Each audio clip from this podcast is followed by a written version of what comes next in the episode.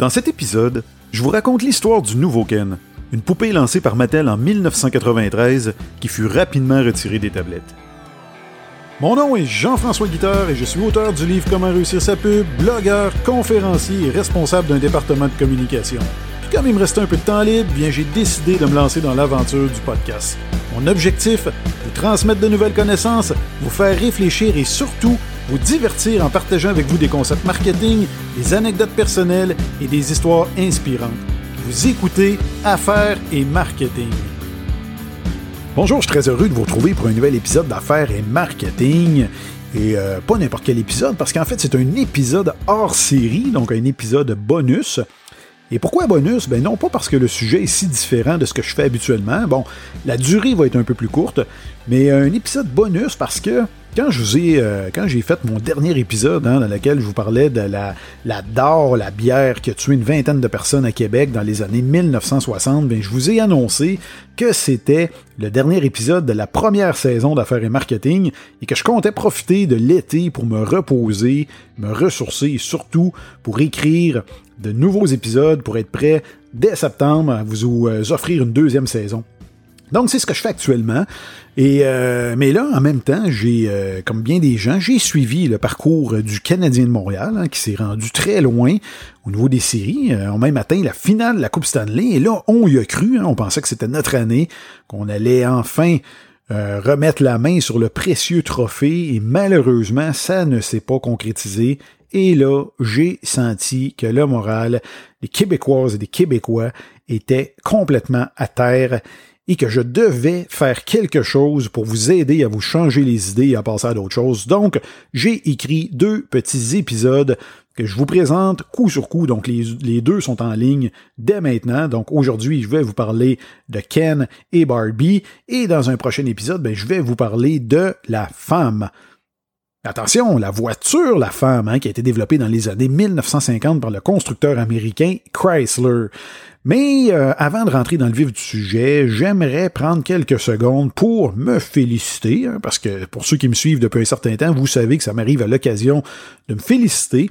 Donc, aujourd'hui, c'est parce que l'Académie du podcast m'a décerné le titre de podcast du mois de juin. Hein, donc, Affaires et Marketing était le podcast du mois de juin et je suis très honoré de ça. Je suis très, très heureux. Je souhaitais partager cette bonne nouvelle-là avec vous toutes et vous tous. Donc aujourd'hui, comme je vous l'ai mentionné, je vais vous parler de Ken et Barbie. Et ce qu'il faut savoir, c'est que notre célèbre Barbie ben, a été lancée dans les, euh, en fait, en 1959 par Mattel, ce qui fait que la poupée à la renommée internationale hein, a récemment fêté son 62e anniversaire de naissance. C'est quand même pas rien hein, pour un jouet qui réussit à franchir 60 ans, c'est quand même peu commun. Et euh, ben, évidemment, Barbie, euh, non seulement elle a plus de 60 ans, mais elle perd rien de sa popularité avec les années. Bon, elle a connu un certain ralentissement entre 2010 et 2014, alors que ses ventes ont chuté de 20% Et pourquoi? Ben, parce que le marché était quand même inondé de plusieurs compétiteurs. On peut penser aux fameuses Monster High qui ont, euh, qui ont occupé une grande part de marché et qui ont évidemment affecté les ventes de Barbie. Mais la pandémie lui a permis de retrouver ses lettres de noblesse avec ses meilleurs résultats en matière de vente en plus de 20 ans.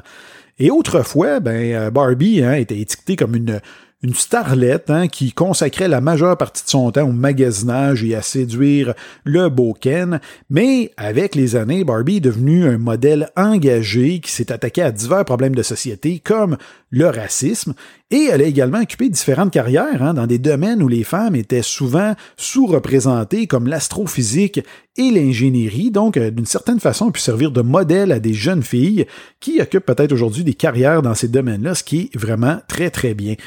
Par contre, en 60 ans, bien évidemment, on fait pas juste des bons coups, hein?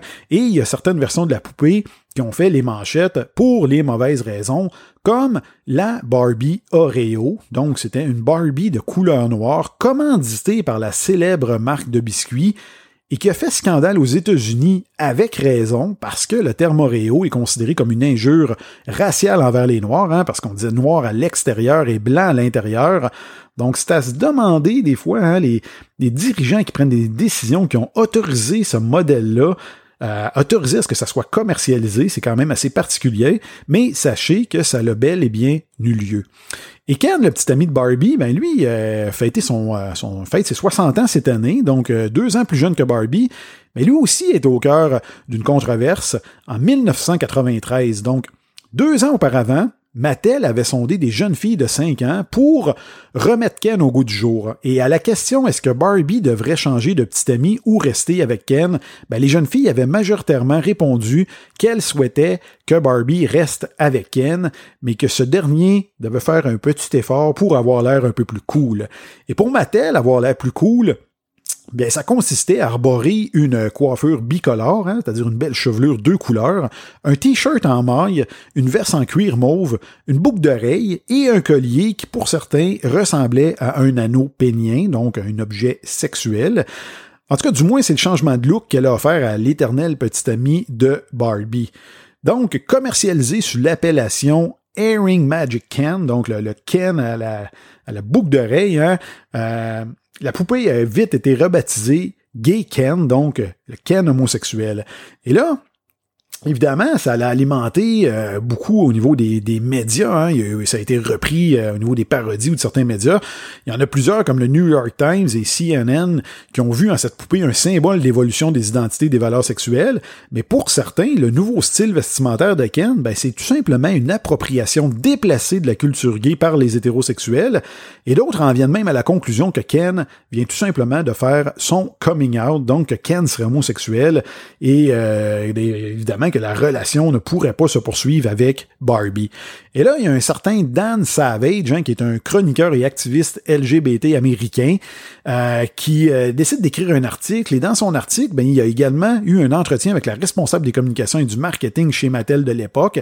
Et elle lui mentionne que Ken et Barbie représentent tous deux la société traditionnelle. Donc, pour elle, ils représentent ce que les jeunes filles observent dans leur environnement comment les hommes qui les entourent s'habillent, comme leur père et leur frère. Mais Dan Savage, lui, il adhère pas à ce raisonnement-là et va écrire que ce que les petites filles sondées trouvaient cool, c'était pas ce que leurs parents portaient. C'est, à moins qu'elles n'aient évidemment des parents homosexuels branchés, mais ce qu'elles ce ce qu'elle trouvait cool, c'est la mode qu'elle voyait sur MTV comme l'habillement des danseurs de Madonna.